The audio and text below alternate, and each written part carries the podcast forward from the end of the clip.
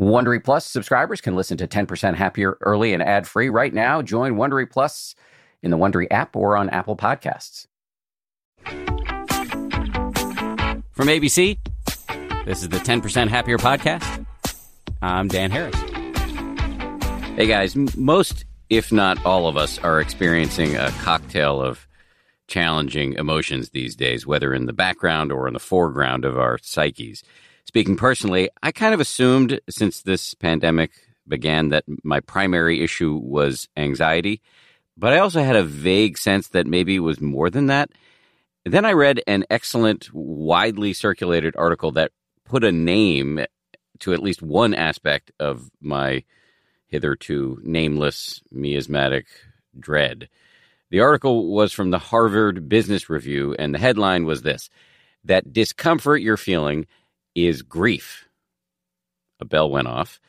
The article featured an interview with a grief expert named David Kessler, who explained that there are many flavors of grief. Some of us are grieving people we've lost, but millions more are grieving a loss of a sense of security or a way of life that seems to have vanished overnight.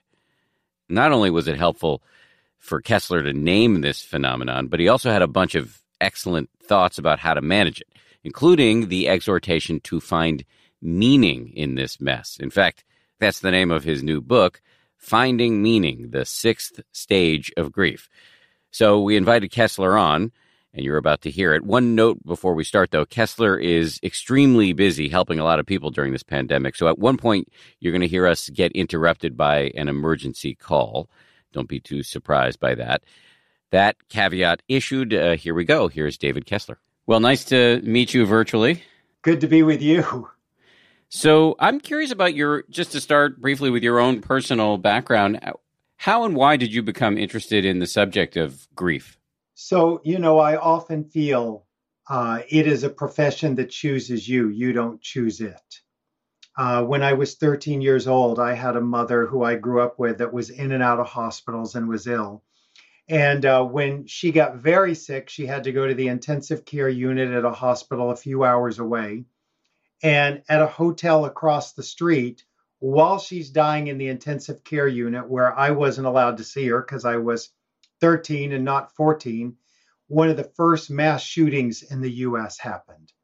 So, for me as a 13 year old, within a few days, I experienced the death of my mother as well as a mass shooting and seeing police officers and first responders and hotel guests being killed. And, you know, it's one of those things that I think either paralyzes you or um, turned you into a grief expert, and I'm yeah. I'm grateful that you know it certainly changed the trajectory of my life, and uh, I've tried to go on and use that to help people in all different situations.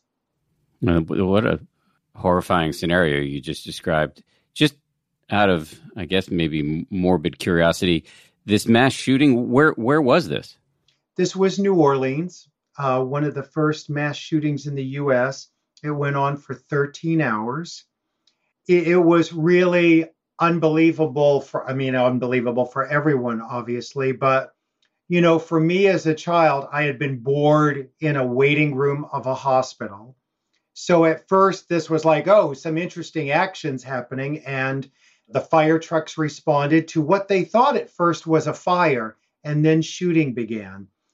And it's interesting that after that happened, after my father finally got us back to the hospital, and then they uh, killed the uh, active shooter. And it's used by police departments now as lessons in what to do, what not to do, because it was so poorly handled. Even the chief of police was killed.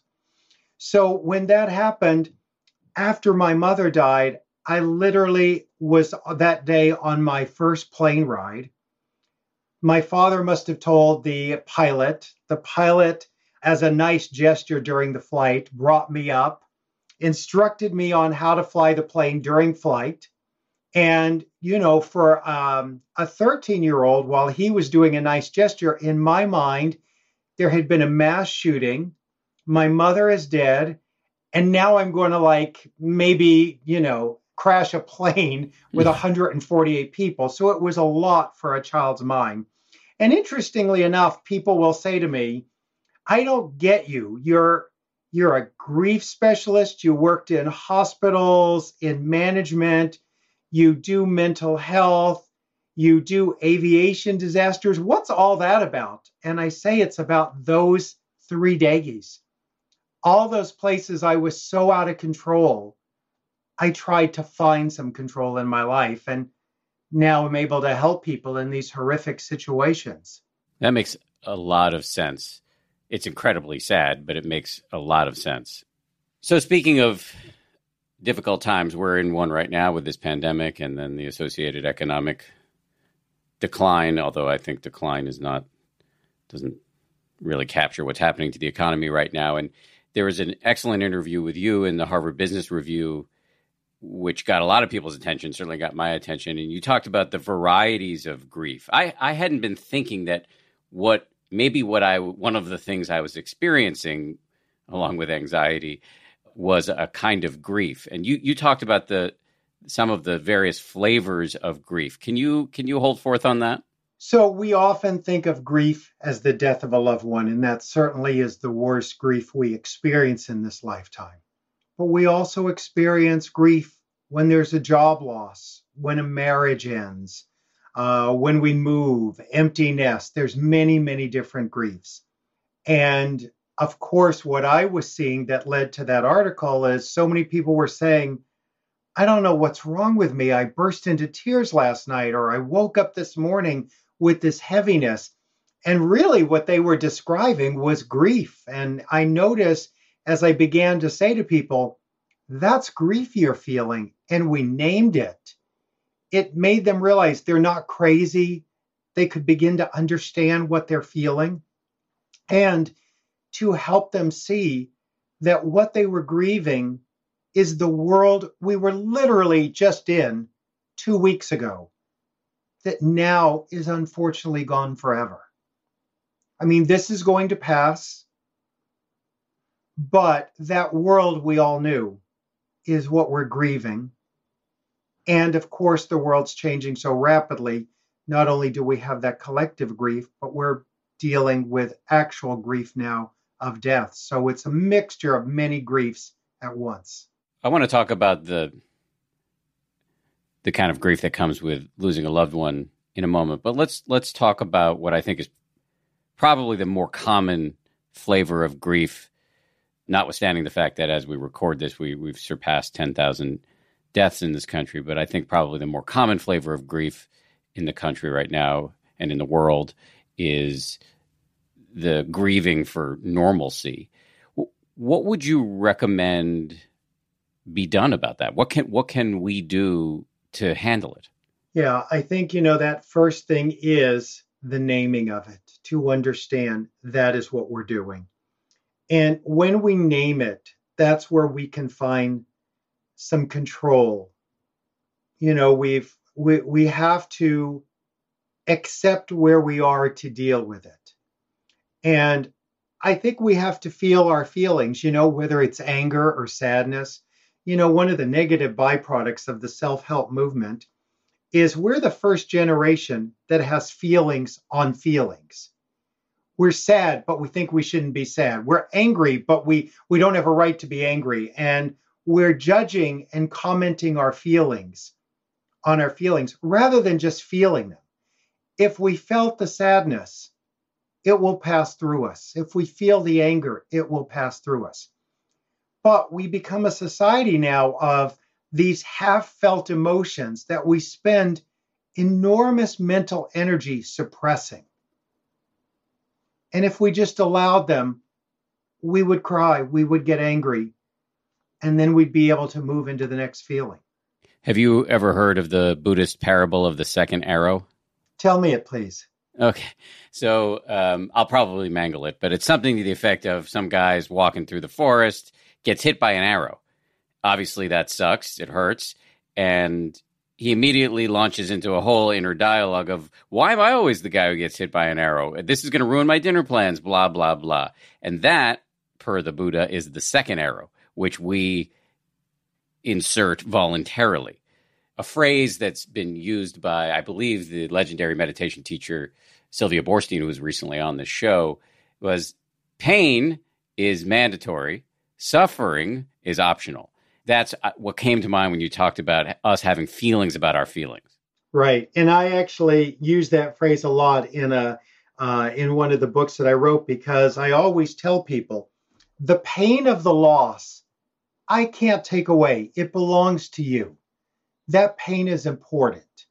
Suffering is what our crazy mind does, you know, our monkey mind, the judgment of our feelings, the judgment of the story.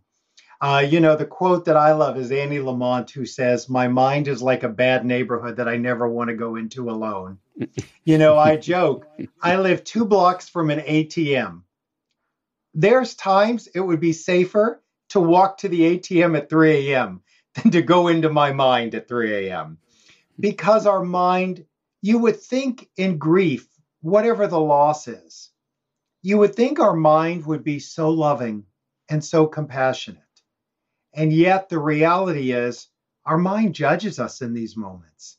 You know, our judgmental mind doesn't turn off, or our story making mind doesn't turn off because it's grief.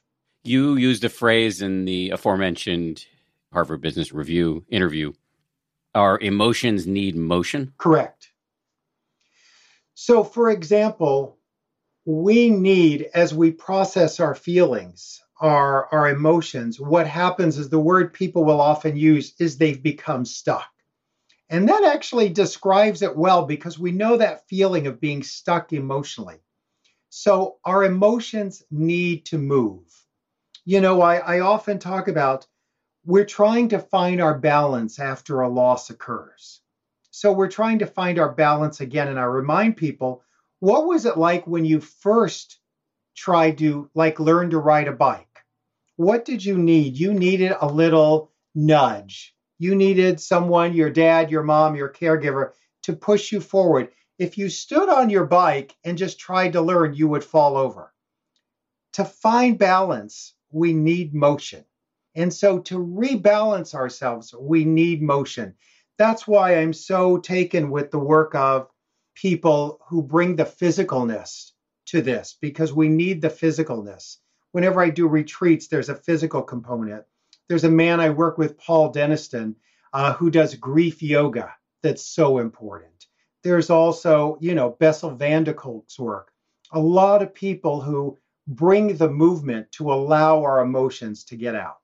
Would it be safe to say that even if I don't know how to do grief yoga, just doing regular yoga or running outside or taking a walk if I'm not physically able would be helpful? Absolutely. Absolutely. And I'll tell you with grief yoga, 80 year olds do it in a chair. And one of the things that Paul has done so brilliantly is he, you know, will take the feelings and connect them to our body and how to release the anger, how to release the regrets. So it's really interesting. Anyone who wants to know about him, you can find that at griefyoga.com it's brilliant work that's helpful to a lot of people. I want to explore further this idea of feeling our feelings. Mm-hmm. It's not something that many people right. in our culture are taught how to do. This is a podcast where we talk a lot about meditation. I would imagine, given what I know about you, you would agree that meditation is a good way to feel your feelings in a way that the feelings don't own you so much. Absolutely. And the idea of the ownership is such an important one because think of what's happening to folks. We are isolating we have these feelings we suppress in our life daily. Now we're stuck at home with all our feelings bubbling up, and we've had no idea how to feel them. So when you talk about, you know, they are kind of owning us, and how do we find some peace with those feelings? So meditation's useful. I mean, it, in my view, where you sit, and and I I, I understand from the HBR interview that you've got some background here too, where you sit and you tune into the emotion, but in this interesting way where you're not fighting or feeding it, you're kind of investigating it, dare I say, journalistically, and that allows you to have a different relationship to it. Absolutely, and one of the the things that I do with people when they're dealing with horrific losses and trauma and post traumatic stress and all the things that happen is I will talk to them. People are often stuck in the past. they're witnessing the trauma, they're stuck in the traumatic event that's still occurring. Or they're picturing the horrificness of the future where they're going to remain lonely and remain in pain. So, part of my work is to help them come into this moment, which is very much meditative. How can we find the safety of this moment and realize the traumatic event has ended and the wreckage of our future may not happen? In this moment, I'm okay. I would imagine another way to feel our feelings would be to connect with other human beings we trust and talk about it. That could include friends or family members or even professionals. But how do we do that in an era of social distancing? I think we have to find virtual ways to connect. I think we have to find ways to help one another. We have to do FaceTime. We have to do virtual reality. We have to connect this way. You know, one of the things is I can actually have a pretty full connection with you this way. I mean, I feel like I'm getting to connect with you. And mm-hmm. I think we have forgotten how to do it. You know, I've made a joke about those instruments we use uh, to text on, they actually have phone capabilities. You know, I sort of remind people you can call and talk to someone. Yeah, I agree. You can call and talk to somebody, and I, I think video is even better. But re- remembering to do it is incredibly important, and using it as an opportunity to get past small talk. I mean, small talk is useful too, but if you're experiencing big, difficult emotions, I, in, in my experience, talking about it either with somebody you trust or with a paid professional is a tremendous way, along with meditation, physical movement, all the other things, to feel it, metabolize it, and be able to grow. And our grief needs to be witnessed. We need to witness each other. We need to have our story witnessed, our pain witnessed. Hey, Dan, hang on. Okay, this is the point where Kessler gets interrupted by that emergency call somebody in his community who needs help. We'll talk about this. There's um, an online grief group that we've had and we've started recently because of that, because people don't have nowhere to go. So this is part of what we're dealing with. But well, we're on it now, so let's talk about this online. Who, who started the online grief group? Where where, where could we access so what, So one of the things that happened is I, I literally was on a 30 city book tour when the pandemic hit. I was like on city 21 in Anaheim the day that uh, Disneyland closed, and kids were crying in the lobby.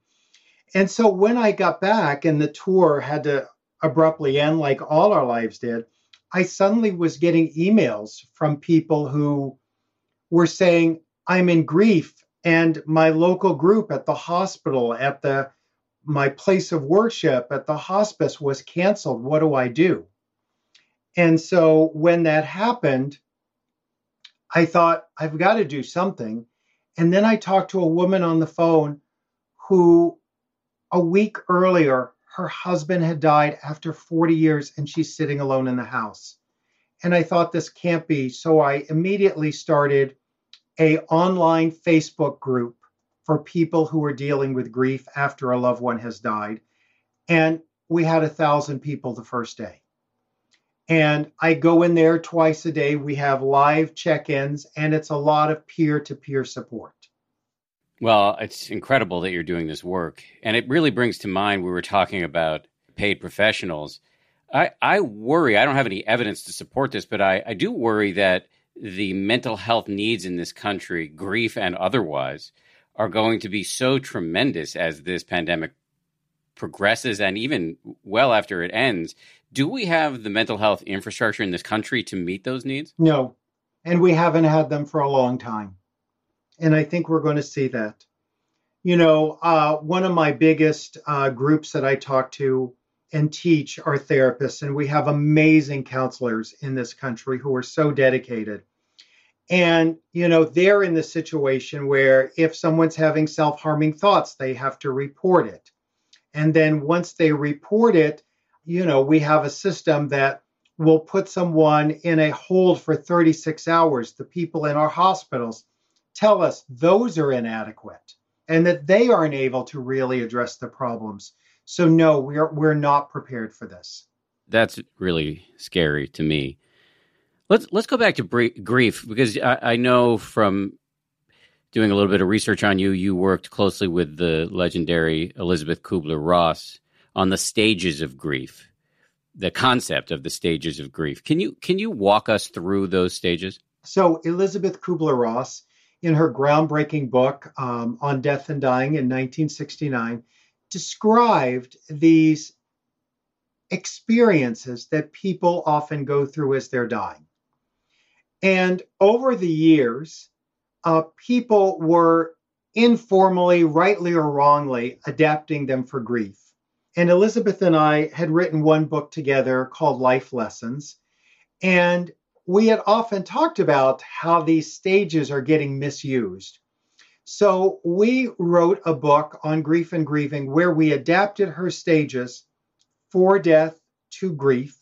We literally on page one said, they are not a map for grief. They're not linear. Your grief is as unique as your fingerprint. There's no one way to grieve. And unfortunately, still over the years, they have kind of gotten reduced to five easy steps for grief.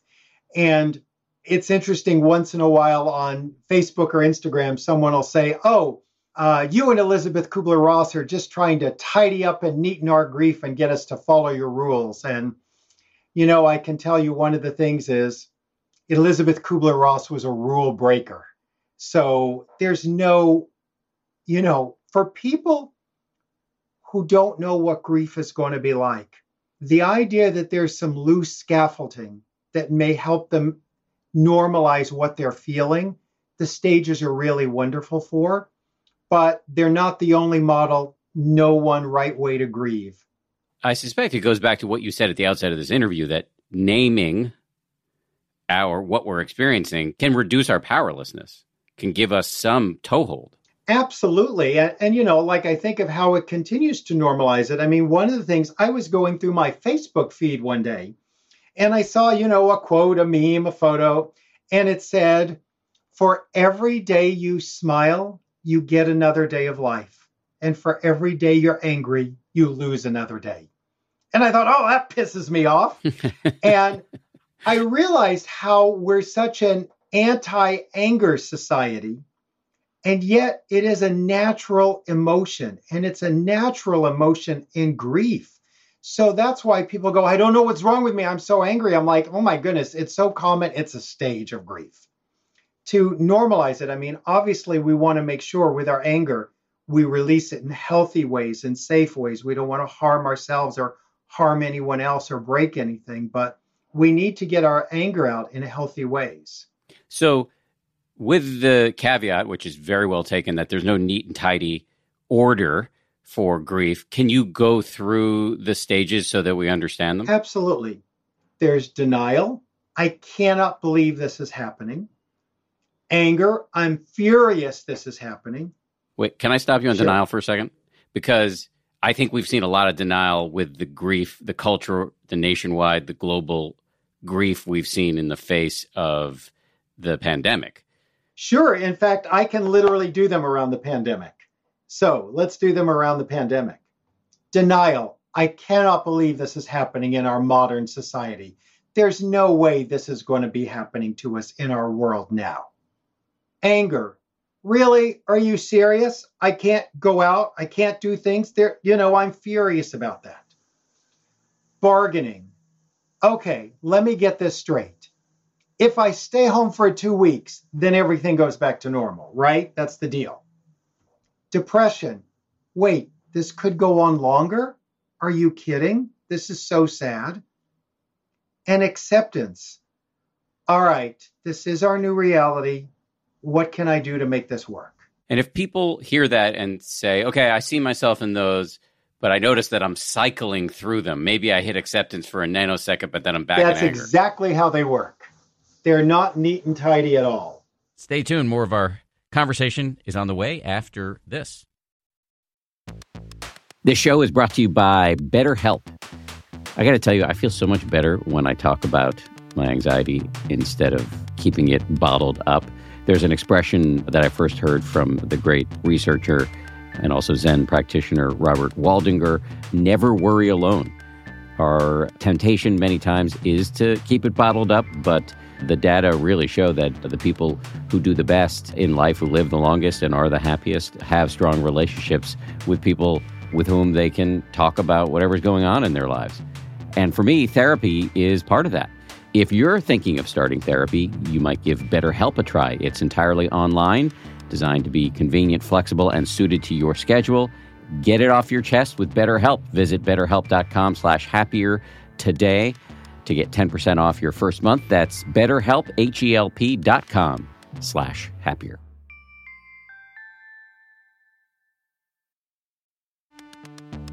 You can count on T-Mobile to help keep you connected after investing billions to light up their network from big cities to small towns. T-Mobile is America's largest 5G network.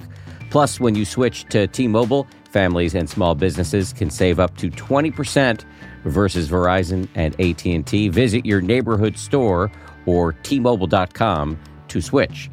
Plan savings with T-Mobile Third line free on essentials via monthly bill credits versus comparable available plans.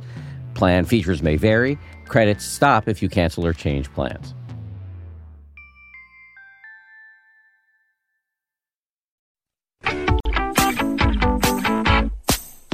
Let's talk about the stage of acceptance because it, it sounds like acceptance, while we may not abide there permanently as we cycle through. That sounds like a key and, and kind of powerful stage. It is, you know, when we can find acceptance. And I always tell people there's not one big acceptance. You know, it's not like, oh, I found it in the top drawer. Who knew it was in there? We have a hundred little moments of acceptance, whether it's acceptance in this pandemic, or it's acceptance when someone dies. We we accept little by little, but as we come into acceptance, you're correct. That's where the power lies. That's where we can find what we have control over and let go of what we don't have control over. And freedom is found in reality. You added another stage, uh, which is meaning. Can you can you talk about that? Sure. I had been fascinated by Viktor Frankl's work. And I was so curious about this concept of how, in a concentration camp, do you appreciate a sunset when everyone's going to die? How do you appreciate bread? How do you see the beauty in that? How do you see the light in the darkness? And I was very curious about that concept in grief. And I had written a couple of chapters on it to do something with at some point. And then a little over three years ago, my younger son unexpectedly died. And it was as brutal as anything I've ever been through, and the most brutal. Uh, no matter what I knew as a grief expert, it didn't help. You know, people would say, What's it like for the grief expert to be dealing with that kind of loss. And I would say the grief expert isn't dealing with it, the father who has to bury a child is. And I was just thrust back into the epicenter of grief. And as the months went on, my mind would observe, you know, my grief. And it would say, oh, look at you, you're in anger, look at, you know, and I would see and almost question like everything I've been teaching all these years. Is it really true? And I notice when I got to beginning to have moments of acceptance, I just thought there is no way I can just stop at acceptance. I just can't accept that my son David is gone and leave it there. I needed to find meaning. I needed to find meaning for his life and for mine. And so I began talking to people and interviewing people about meaning after a spouse had died, a child had died, a parent had died. And meaning doesn't take away the pain, but it becomes a cushion that we deal with to our pain. I want to interrogate that just a little bit because I'm just imagining my son dying. I have one son, he's five. And I wonder whether the attempt to layer meaning on top of it might feel like just a, a injurious chore that uh, on top of an event that I may choose to view as cruel and unexplainable. Do, do, do, you see where I'm getting at here? I don't know if I'm articulating this. It does feel cruel. It does feel unexplainable. And I'll tell you, you can't arrive at meaning one more one minute before you're ready. You know, it's something we can arrive at in our own time. And for me, I needed meaning to it just couldn't be a senseless death. It just couldn't be one more person who dies in the world. It was too meaningful to me. And so meaning became how I was able to live with it. I do think that, you know, one of the surprises about this new book coming out is people will walk up to me and go, Oh my gosh, I just got the book. I, you know, I can't find the meaning yet. And I'll go, When did your loved one die? And they'll go, Last month. And I'll go, Oh my goodness, there's no meaning yet. It's just pain. I mean, a lot of the book is helping you go through the pain. And then eventually you can interlace that with meaning but one doesn't take away the other. What what kind of meaning did you were you able to find in the wake of the death of your son? For which, by the way, I'm very sorry. Thank you. I um, you know, when I finished writing the book, I just sat here at this very computer where I'm sitting, and I just burst into tears, and I just said to myself, my prayer and my meaning at that moment was, I hope that this book will help others the way it has helped me. And I, I, you know, and the meaning kept coming. It was just so the Kubler Ross family, the Kubler Ross Foundation giving me permission to add a sixth stage to her iconic stages was amazing. And I'll tell you, another big piece of meaning for me, Dan, is my son in kindergarten and you'll experience this if you haven't already. My younger son, they gave out awards to everyone in kindergarten. And my son got voted the most likely to become a helper. Hmm. and in his life, he did not get to become that helper. In his death, he is helping so many people around the world. And his story and what I learned from his and so many other experiences they're getting to help. And that's an amazing meaning for me. It doesn't take away my pain, it doesn't make his physical death any less. I'm not in any way pouring pink paint on a horrific situation. And I think it also relates to what we're going through. You know, we're going to come out of this, many of us, with post traumatic stress or post traumatic growth. And so that's part of what this reality is. That's the meaning. If we can find meaning, meaning is the post traumatic growth. And it doesn't mean it's worth it, but I want people to know what we're in is horrible, it is temporary. There is no storm that doesn't end. There is no night that is not followed by a day. And we can grow from this. And it is so tragic people are going to die.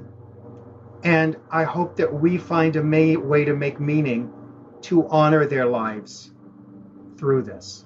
What do you think it would look like for us to find meaning in this current pandemic? I think it's about finding meaningful moments. You know, there's not just the same way there's not a big acceptance, there's not a big meaning to be found. So when we talk about how can we find those little meaningful moments that are going to turn into the post traumatic growth rather than the post traumatic stress? For example, we're having a meaningful moment right now. You know, this is meaningful that we're getting to connect. I live on a street here in Los Angeles. I knew two of my neighbors kind of by their first names. Everyone on my block is now on a text chain we say someone's going to the grocery store. Does the elderly man at the end of the block need anything? All of a sudden, that becomes meaningful. Our block became meaningful. I live on a street that, like so many families live on with young kids, and you never see them because they're in the house, they're in play dates. For the first time, I walk down the street with my dog, and I literally see parents in their front lawns playing with their kids. That's meaningful. So if we can name the grief, name the pain, but also name these meaningful little moments. You know, one of the things is we think our work is to make the pain and the sadness smaller, our grief smaller. But the reality is we have to become bigger. I really hear you on the connections in the community. I see that in my own little world too. I don't want to be Pollyanna, and I'm sure you don't want to be either. But can you imagine ways in which we come out of this situation having grown in, in abiding ways? We always have, whether it's after the Holocaust, how we've grown, the lessons, you know, after 9 11, how we've grown, how we've learned. And I'll tell you, it doesn't mean, oh, it was worth it. Whatever lessons growth we had after 9 11 or the Holocaust, we'd rather not have those lessons, those that growth. But when the pain occurs, we don't want to be a victim of it either. We don't want, you know, whether it's death or a pandemic I always say, don't give death any more power than it already has. You know, death has the power to take a life, it does not have the power to destroy our love for someone, our relationship with someone, our life after loss. That's where we can find our power to live a life. You know, in this pandemic, th- there's no words to describe the heartbreak that I would imagine is going to happen. And afterwards, I want to make sure we live a life that honors everyone who died, that creates a better world in their honor. I mean, I don't pretend to know what what we're going to get out of this, whether we're going to learn new things about viruses that are going to help humanity down the road, or whether we're going to realize we're a global community or we're going to take care of each other. I mean, I don't know what will happen, what those meanings will be but I know I want to work towards those meanings. You're talking about, you've been talking about the kind of grief we're going to see in this pandemic. And I've been reading accounts of people having to say goodbye to their loved ones over FaceTime if they're lucky enough to say goodbye at all, given that loved ones, family members, are not allowed to be in the hospital with COVID patients.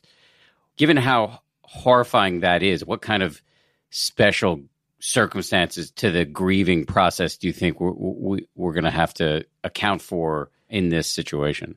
Well, there is tragedy on tragedy. My my first book, The Needs of the Dying, I talked about the need to not die alone. And here people are having to die alone and families cannot be with their loved ones. So, you know, unfortunately the death shapes the grief. And so there's so much added pain that you cannot be with your loved one one of the most profound things is that idea that we can hold their hands at the end of life and that people are not getting to do that. And it is going to complicate the grief later. It is going to be so much harder for people to deal with this. And then on top of it, we have rarely had situations, whether it be 9 11 or the AIDS epidemic, that we were not able to bury our dead that we were not able to gather. And we're going to be seeing more and more people who are not going to be able to have a funeral or memorial. That's another thing that will compound it. That's why, you know, it's so important with that online group I have for people in grief or all the other things that are being set up that in our in our physical disconnection, we can still create community you know, in that online group I have, I say we are virtually holding each other's hands. You know, you and I have seen that right during our podcast here today. We're trying to virtually be here. You know, I have a team of people who are trying to help strangers around the world to make sure as they're dealing with the most isolating experience of life, which is grief, we're also telling them we witness it, we see you, and you're not alone. What's the role of hope in the grieving process? You know, hope is a really important factor. Many people will say things like, I've lost all hope. And I will tell them the the death of your loved one is physically permanent. That is just the harsh reality. Your loss of hope is temporary. I want to remind people their loss of hope is temporary and it can be found again. So when someone says they are feeling hopeless, I will say, I have hope for you. I have hope for you. I will hold your hope until you can find it again. That hope is our constant companion in life. Sometimes it's harder to see, sometimes it's harder to feel, but I believe it's there. And if we can't feel it ourselves, other people can hold it for us. One other factor I want to ask you about related to grieving and related to the pandemic is patience. And we've had to we've had to deal with it just in the recording of this podcast. We've been interrupted by emergence an emergency, by lawnmower, by a few technical difficulties, and all of us now are having to to deal with patients on matters small and large. Large, like when are we going to get the testing? When are we going to get out of this shutdown? So, can you just uh, share free associate on the on the subject of patients? Very, very hard, very challenging. I think that we have to really sit with our circumstances and really ask ourselves what is in my control and what is out of my control. And what can I do within my control? And how can I release the things that are not? And I think that's really hard because we have pictures of how things should look like. We want things to move fast. We want them to be smooth. We, we want to have control. And this is a world that's out of our control. This has been an excellent interview. Is there anything that I should have asked it but didn't give you an opportunity to talk about? Well, one thing I just want to say and go back to, and I'm talking now as a bereaved parent.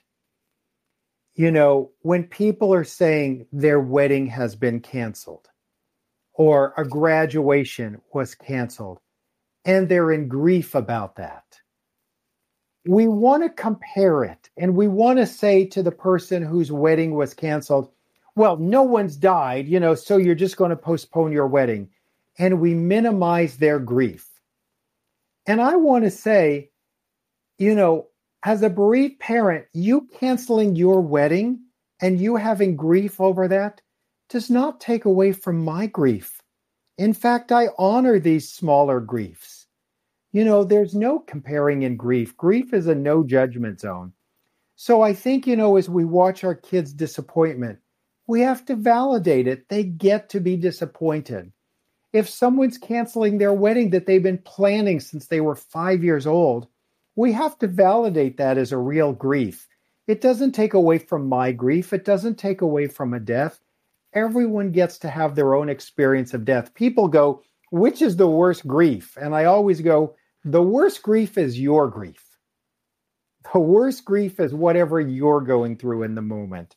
So I want to give people the space to grieve and feel whatever they're feeling because like i mentioned that's where our freedom is in reality that if we can acknowledge what is we can find a way to live through it. We are very very resilient and we will come through this. Life will go on.